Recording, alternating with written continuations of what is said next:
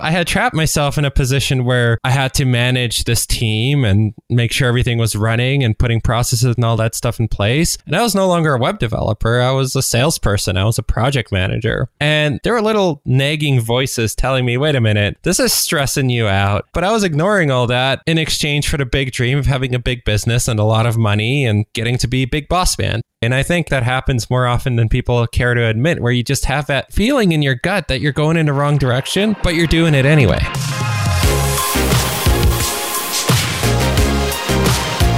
Hey, feasters, and welcome to episode 7 of Living the Feast. I'm sure you'll recognize this guest's voice, especially if you listen to other freelance podcasts. Matt Inglot is the host of Freelance Transformation and I'm excited he was willing to come on the show today and share his amazing story with us. If you're new to the show, I'm Jason, or Rez if you'd like, and Living the Feast is a podcast for freelancers like yourself looking to build a profitable freelance business by building recurring revenue and specializing your business so that you can live the life of your own design. If you aren't new to the show, and why would you be? Because the show is so awesome, right? But if you enjoy what we do here, why not head on over to iTunes and hit that subscribe button so you get notified as soon as the next episode drops. Like a lot of freelancers, Matt had this big dream of owning an agency, living the life, traveling, and building a business that allowed him to step away. And while Matt is doing that now, he didn't start out that way. In fact, he had an agency, an office, and employees. He soon realized a few things, though, about himself and what the path looked like that he was on. In this episode, you'll hear how Matt decided to dump the idea of being a big boss man and reset his mindset.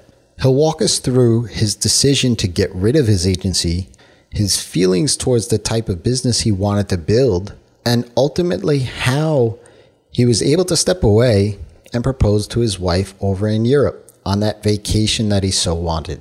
If you're ready, let's dive in.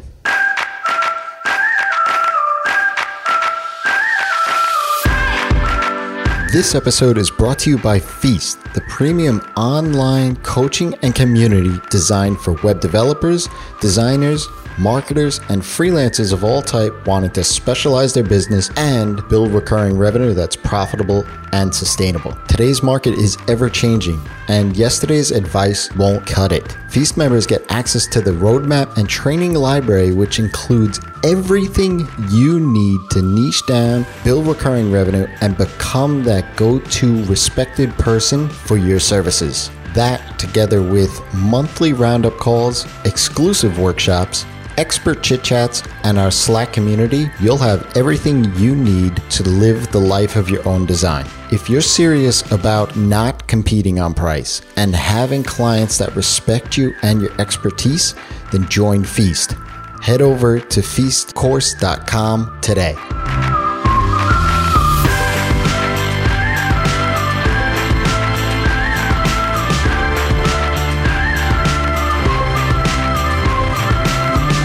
Hey, feasters.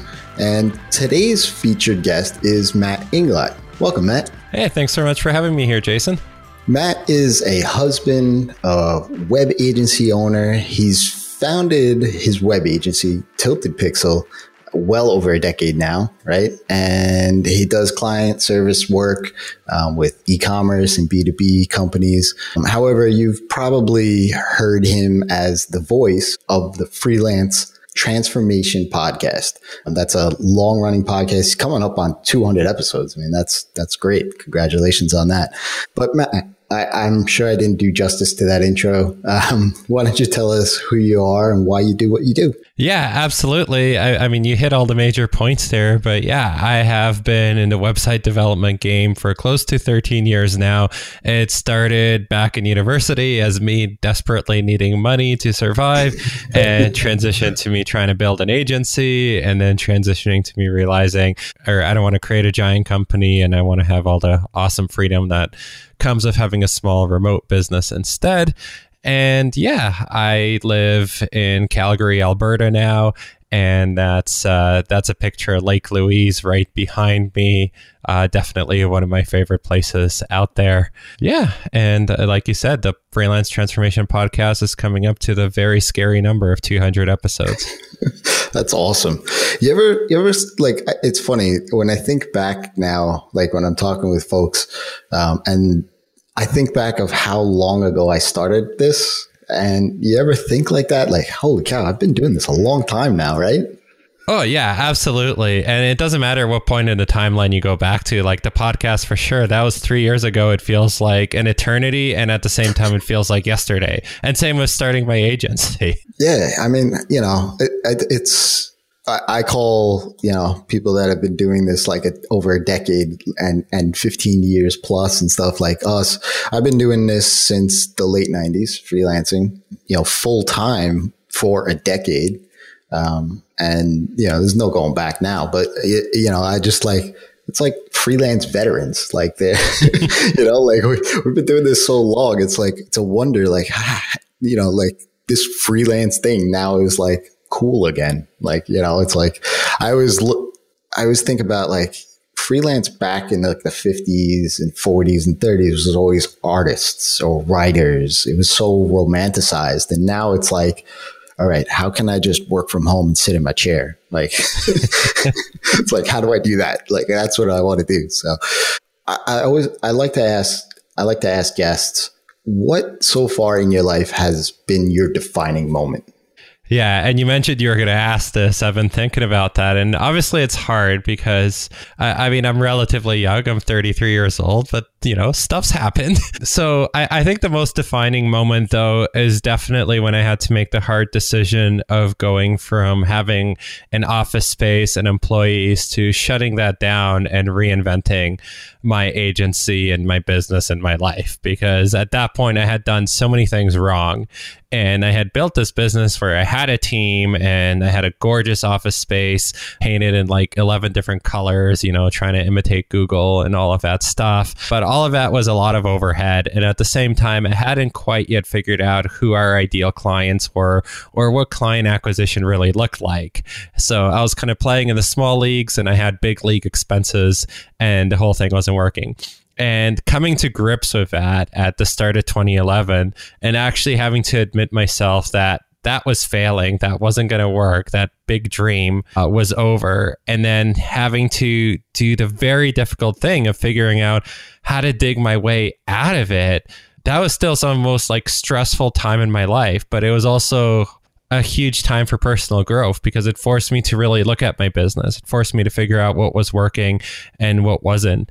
And it forced me to realize that, you know, sometimes bad things happen and I didn't think that was something that I could ever come back from or that I could even get through. And then fast forward, well, here I am. And I did get through it and I did come back from it. And I actually built an amazing business out of that wreckage. Uh, so that I would say is definitely the defining moment. So there's a lot there. I mean, how, how did you, what, what size team did you have at that point in time that you realized that it wasn't working? I believe there was five of us at that okay. point, and everybody was like full time and you know collecting a steady paycheck, and we had the office rent to pay, and the coffee guy, the water guy, all, all of that stuff. Um, it, it's amazing how expensive it is to run the traditional brick and mortar business. Sure. Yeah. Yeah. Well, overhead. Yeah. I mean, that's that's that's why I work from home, right? You know, yeah. The me overhead's too. low, right? um, yeah. So, what was I mean, there had to have been a point at which, I mean, outside, I'm sure the finances and stuff like that, that's what was the big stress factor in that decision. But was there any sort of point at which you were thinking, like, hey, look, this isn't, I don't want to have that big office. I don't want all of these people. I mean, it, what was that?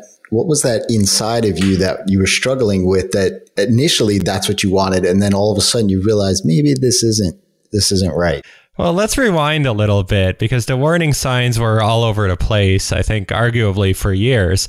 So everything started innocently enough. Like I said, I was going to university and I started website development mostly because I had a kick ass job at a startup company that I was uh, working at part time and going to school And I learned the hard way that startups tend to run out of money.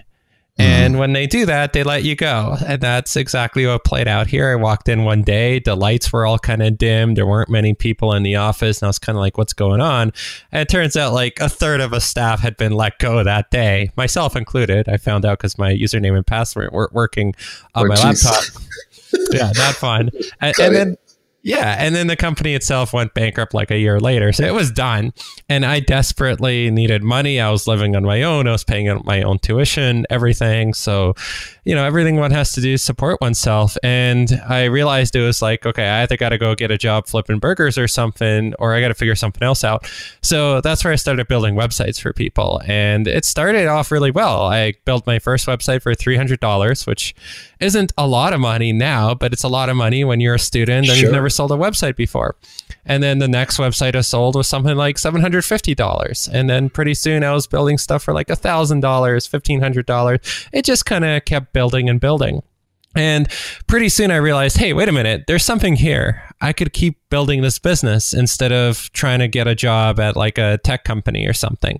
So I decided, well, I'm going to build a big business because I, I think I'm naturally ambitious. And at the time, I was also living in Waterloo, uh, Ontario, in Canada. And that's kind of like Canada's little version of Silicon Valley. And the mantra there is growth, growth above everything else, just like Silicon Valley. So that naturally is something that kind of spilled over on me. So I said, I'm going to build a big business. And that's where I started hiring people. I rented out an office space. I hired my first full time developer, all while still going to university. So I'd be Mr. Big Boss Man during the day, and then I'd be getting drunk at university parties at night. Like it, it was the weirdest, like, two Sure. completely different people. And and for a while it was working. I was getting bigger and bigger clients and I was starting to hire more and more people. And somewhere along the way, it did start feeling a little weird. I was there, there was a nagging voice that was telling me maybe I'm not the best manager. I didn't enjoy managing people. I didn't enjoy having to go into the office. That's the thing. It was so exciting to have an office space. I felt so proud of it for the first couple of weeks. And after that, well, I was doing the same thing I hated about like regular nine to five jobs. I had to go to work and I had to be there at a particular time. And because I had a team, I wanted to be the first one there and the last one to leave to set a good example. So I had trapped myself in that. I had trapped myself in a position where I had to manage this team and make sure everything was running and putting processes and all that stuff in place. I had to deal with all the administrative stuff that happens of running a business. And it was all really stressful, especially knowing that we had to have a certain amount of money in the bank every month. And I was no longer a web developer, I was a salesperson, I was a project manager. And I opened that office in 2008.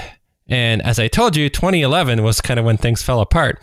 So there was a good three years, over three years of time during which the writing was already on the wall.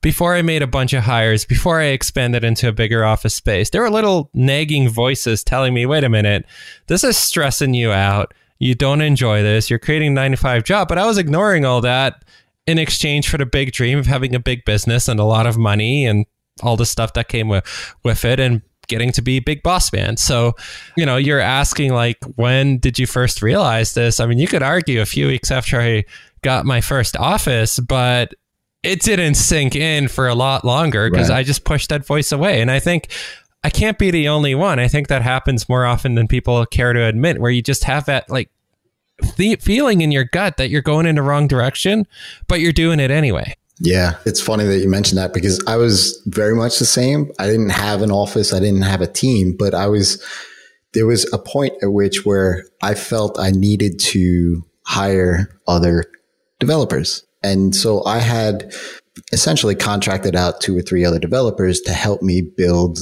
work. And very much like you, I was like, wait, I had a full time job where I was a senior developer and I was managing other developers and I didn't like that. So what am I doing here? Why am I, why am I recreating this, this wheel that, that I went away from? Right. Um, and you know, it's, you know what it is too? I feel like it's, it was for me, it was swallowing this ego of always trying to, like you were saying, like be big boss man, but it was to, you know, I wanted more money. You know, I wanted bigger things for myself and my, you know, future family because that I wasn't even married at that time and all that. But it was some soul searching to like accept the fact that I'm okay with being a solo business owner and now I'm proud of it. And, you know, I only need a handful of clients to be able to live the kind of life that I want and be able to support my family and such. But yeah, I think there are a lot of people that do. They just push forward and they, they find themselves in a bad spot and feel stuck at times. So how, how did you sort of back away from that? Like, how did you tell your team, like, hey, look, I'm, this isn't the direction we're going to go anymore?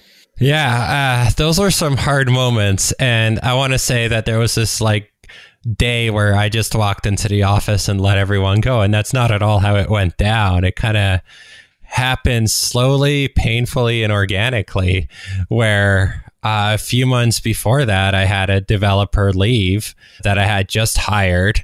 And I was really counting on that.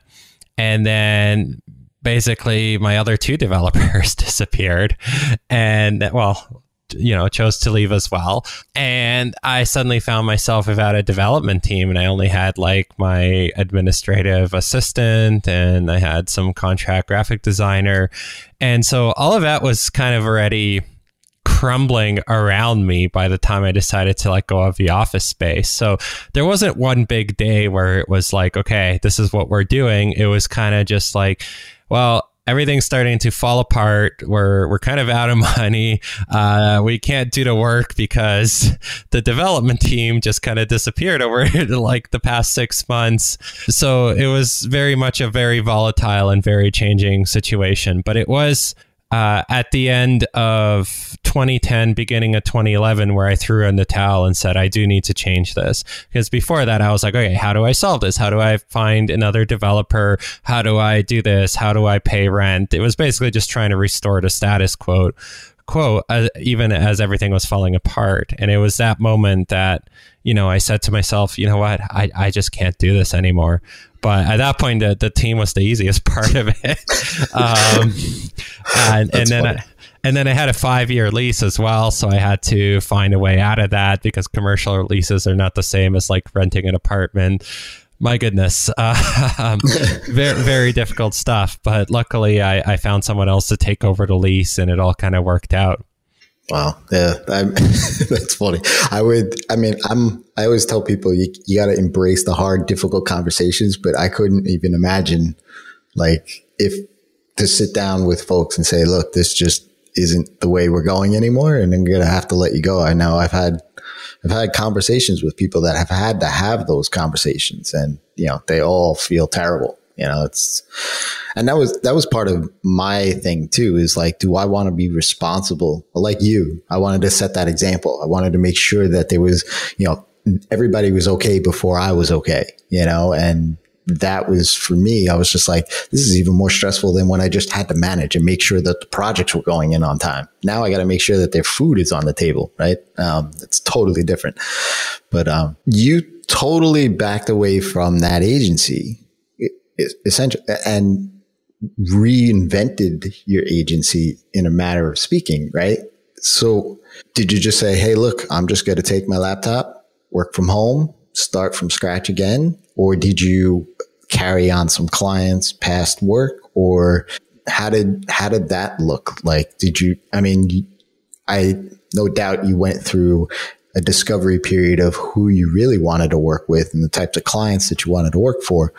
But did you essentially tell all clients and all projects like this is all done and no more or did you have to refer the work off? How, what did that look like Oh no, no, absolutely not. I kept the clients; they were they were the source of money. There was a discovery period. I, I like the term where I did have to figure out well what is working in this business and what isn't, and that was actually one of the key things that so much of my problems came from taking on the wrong clients and not really knowing how to target the right clients. So as part of really looking at what was working, I discovered that it was the classic 80 20 rule where most of our actual profits, so money in the bank after you've paid your development team, after you've pretended to pay yourself for your time for managing the project and doing the sales and everything, those profits were coming from a very small number of bigger clients that continue to work with us year after year they were driving everything. Everybody else, when we were building like $5,000 websites, I mean, every time I took on one of those projects, it was basically a loss to the company. If you did the proper accounting, it looked like we were making money,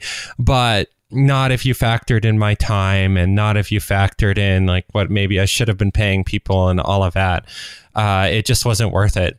So when I closed down the office, I wasn't in a position to just say no to those clients or not finish those projects. Uh, I finished it all. Um, I'm not a designer, and our, my graphic designer stayed on, so that was fine. But I did all the programming and everything, and you know all the stuff that normally the team would have done. And those were some long hours and long nights, but it had to be done, and the money had to be collected, and there wasn't any sudden, hey, clients, we're letting you go. Now, over time, who our clients are has changed dramatically. So over time, the wrong clients have naturally filtered out because we charge way more money now. We have a different focus. Uh, there's different things that we're good at. So as those clients' websites aged and everything, and you know it was time for them to get another new site, that's when we parted ways. Uh, I don't like the idea of letting a client just hang there unless you know they're being abusive or something like that. That's a completely different thing. But if they've put their trust in us, we're going to deliver, and that's always been my philosophy. But over time, I filtered it out, so it wasn't it wasn't again one day where everything just happened. It was more of about a year period where everything was transitioning. I was working hard to get these projects done, um, living cheap. Uh, at that point, when we closed down the office, we also had negative $40,000 in the bank account. Basically, our line of credit was pretty much maxed out and a longer term debt as well that I forget how much was left on it. I'm going to guess like still a good 20, 30 grand. So there was a lot of money to be paid back. sure, um, yeah. so, so I was starting from worse than zero in a lot of ways, but you know, I took things seriously. I had cut out my overhead and I doubled down on the types of clients and pricing that were going to make this work. Mm. So how did you define those clients? Did you, you know, go through a process of which like you interviewed your existing clients or you were just kind of just self exploration on, on those types of clients? So how, what was your process? What did that look like? The first thing to do was to take a look at what clients were profitable and take a cue from that. And I realized again, they were bigger projects. They were clients that were working for a long time with us. So the question then became, well, what made those projects bigger and what made those clients stick around? And I realized a lot of these clients, their website was really important to their business. Uh, that's where, you know, they had sales coming through directly, or it was a pivotal aspect of their sales, uh, or, or, sorry, their lead generation. It played a really big role in their business, meaning if they didn't have a great site and if it wasn't working and if it didn't have a bunch of more advanced functionality, then the client would be out of a lot of money or missing out on a lot of money. So those were the clients that naturally gravitated to us because we were very good at a lot of the technical aspects. Plus, uh, despite me not being very good at marketing my own agency, we, we were pretty good at the marketing aspect as well and conversions and all of that. So that's where I turned around and started looking for more of these. And over the next however many years, I started raising my rates over and over again and started focusing more and more on who it is that we served. And at one point, it was strictly lead generation and e commerce. And that's kind of now evolved into lead generation and specifically membership sites and like highly custom ones, not like online courses, but like if you have like a financial membership site that has all these like financial tools and things like that. That's the kind of thing that we build now. And there's all sorts of cool payment automation and everything that goes along with that. And that works really well with us because somebody that runs a membership site, well, that is their business, right? Um, so they, they can't really operate without it. They, they put a premium on it working correctly. And it's very easy to demonstrate your value because you can help the client get more members. You can help the client retain their, their members. You can help the members have an amazing experience. And that is something we're really good at. And that's, you know, to paint you a financial version of that picture, it's going from selling $5,000 websites to $10,000 websites to $20,000 websites. And now a typical starting project is at least 40,000 and oftentimes much more. These are much more involved pieces now. And also our rates are just higher and we can justify them because we create results. Right. Yeah. And I think that that's important there, that especially what you said at the end is you could justify it with past results, right? Like you could prove that their investment in you and your company that, hey, look, this is what we've, this is our track record.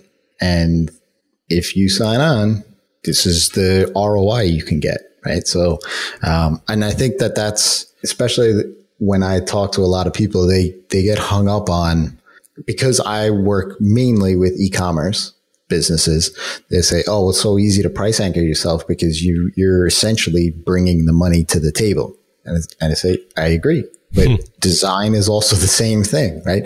If you if you can prove that what you do, the service that you provide, and the solution that you're giving to your clients either saves them time, earns them more money, or both, because no matter what they do, they're all going to fall into one of those three buckets. Then that's when you can price anchor yourself to that, that ROI that they feel, right?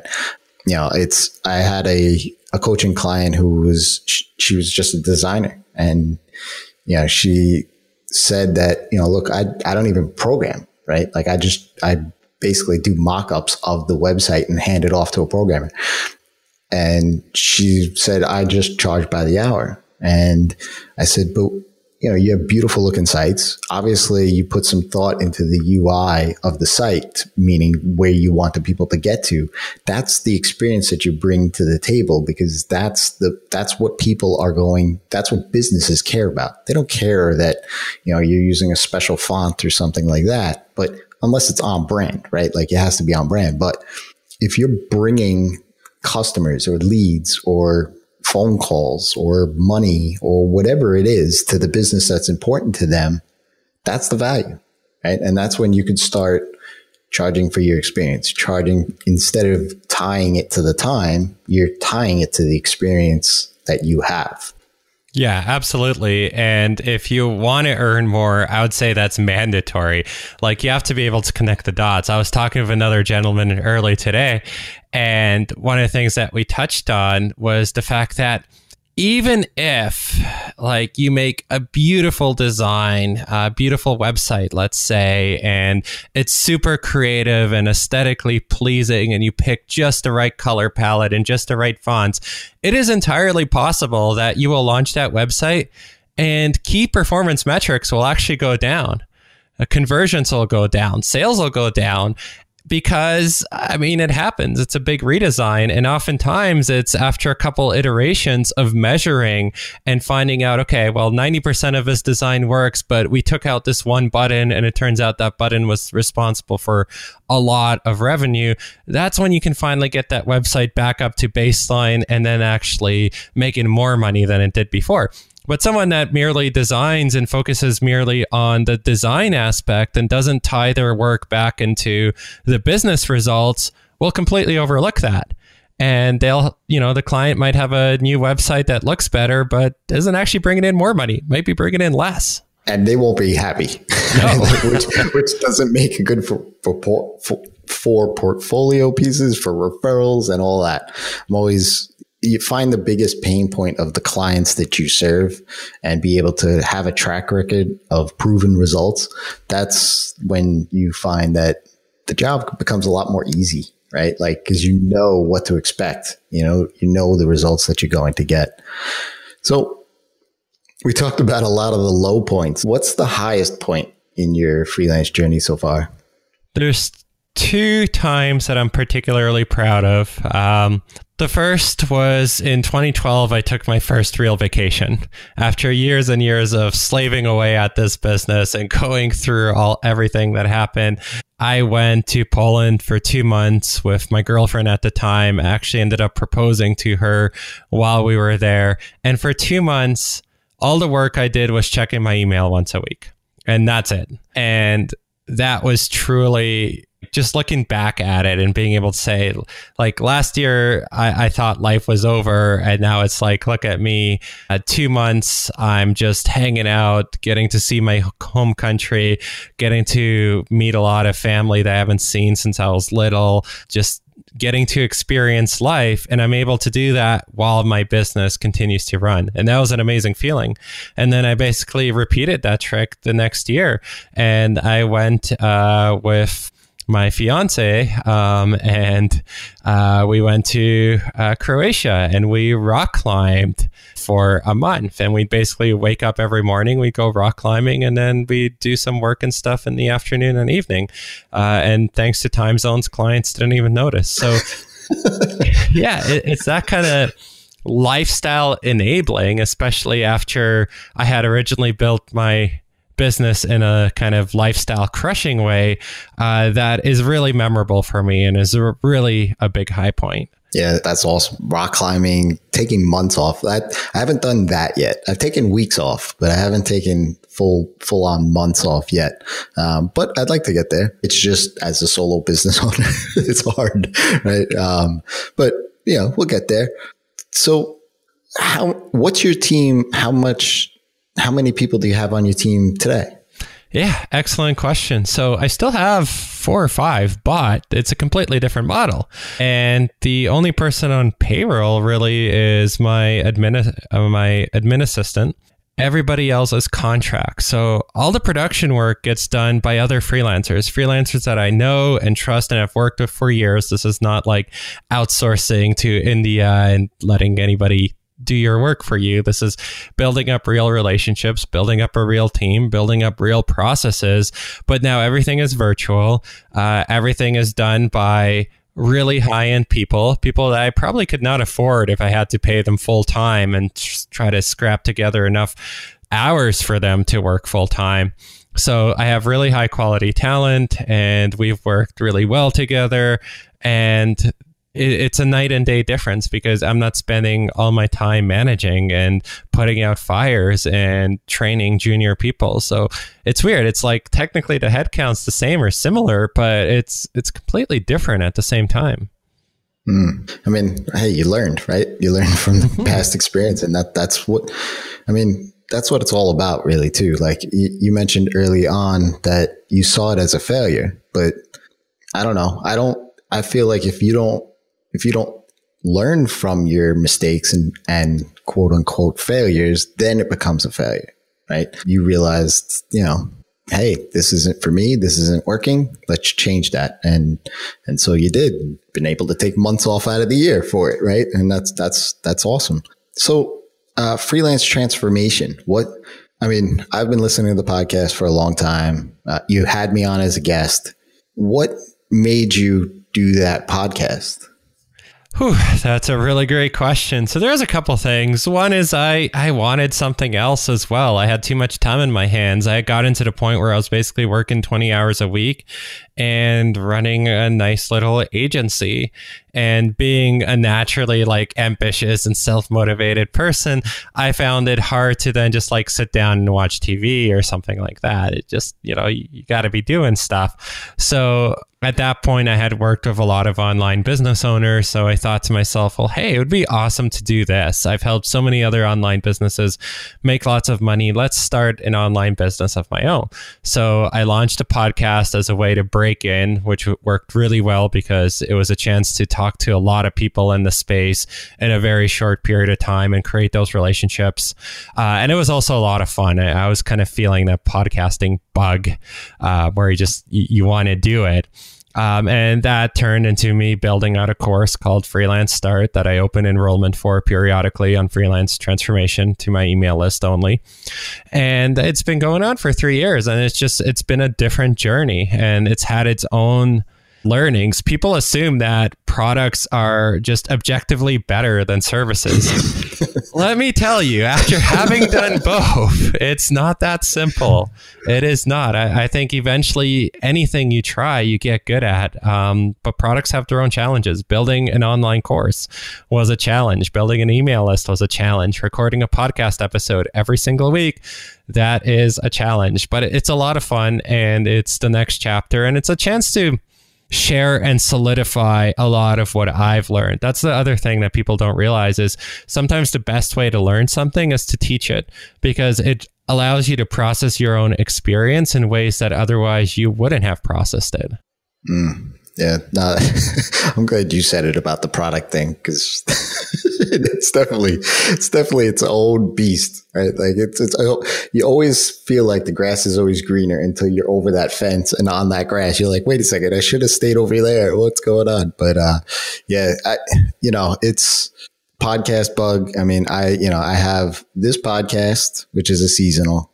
I started a daily podcast, which that I did as a as sort of an experiment because I was getting asked questions and, you know, I do mentor, you know, other freelancers and people email me all the time and I'm an open book. I don't mind doing answering questions and emails and things like that. But then I, I struggled with it because I, I was getting some of the same questions and over and over again. And I thought, well, let me do this daily thing for a, a month, see what happens. Right.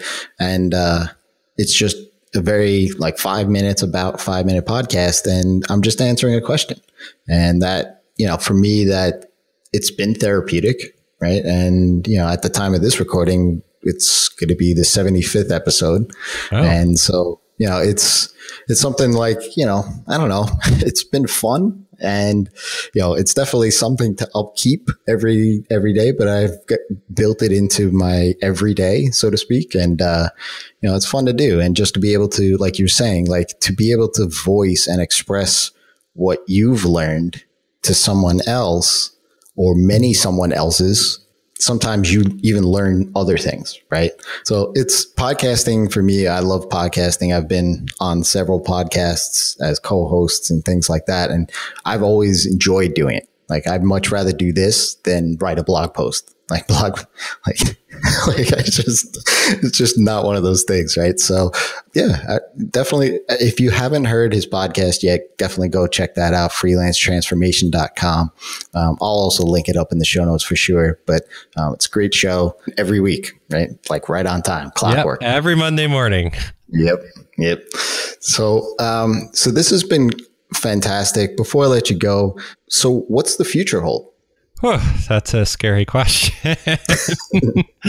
um, well, I mean, that is a good question. So, uh, definitely continuing with my agency. Now that I have an online business and products and stuff, people always ask, well, do you still do website development? I mean, that is still my primary business. And for the foreseeable future, it'll continue to be. Uh, there's no desire to get out of that. And I am continuing to grow it, but I'm just growing it very strategically. So instead of growing it by building a big team in an office and so on, I'm growing it in terms of getting deeper and deeper in our positioning, getting deeper and deeper into the idea of providing services to very similar clients. So there's a lot of overlap, there's a lot of code reuse, things like that, a lot of efficiencies, and growing revenue, basically making more money, but not necessarily taking on more overhead. And I really do enjoy that. And I mean, I've got freelance transformation and just recently uh, my wife and I started a woodworking business as well. So oh, nice. we're now selling woodworking products. Uh, we're going to have our first market soon. And that's the kind of thing that I'm not expecting that to become like a giant multi million dollar business. I'm just doing it because it's fun right? right? And and the idea of just like having a product, like a physical product, and being there at the market and like shouting at people walking by and getting them to come over and selling them stuff. It just it just seems so cool. So there's there's always things to do, but I'm not trying to put myself in a position where I'm spending more of my days doing stuff I don't want to be doing. I'm not trying to increase my workload. I'm just trying to find other ways to enjoy life and enjoy my work and not create something that I'm going to be miserable in. Yeah, I well that sums it up perfectly, right? Well, this has been awesome. thanks again, Matt, for all all the time and, and definitely that your journey, sharing your journey. I know that it's been you know ups and downs, but it definitely sounds like it's on the uptrend for good now, and uh, that's always a great thing. So, where can folks reach out and say thanks? Yeah, absolutely. Well, if you visit freelancetransformation.com, I have a free email course there that you can sign up for. And of course, you're probably listening to this on your podcast player. So search out Freelance Transformation, hit subscribe, and you'll have access to tons and tons of really awesome freelancing interviews as well. And yeah, that's basically it. Awesome. Well, thanks again. And everybody listening out there, until next time, it's your time to live in the feast.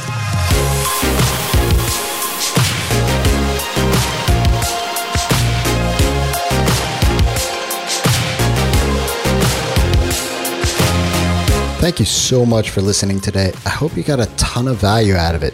I know that there are a lot of people out there that want to build that agency, that want that lifestyle, and then realize maybe it's not for you. So I hope Matt helped you in that way. If you enjoyed this episode, then head on over to liveinthefeast.com and subscribe. As a thanks, head on over to iTunes and leave Matt and I a five star rating and review, as it's going to help others find this episode as well. Next week, I'll be back with Val Geisler, where she shares how she niched down her business of writing emails very early on in her career and how it's all to show her daughters that they can do anything. Until then, it's your time to live in the feast.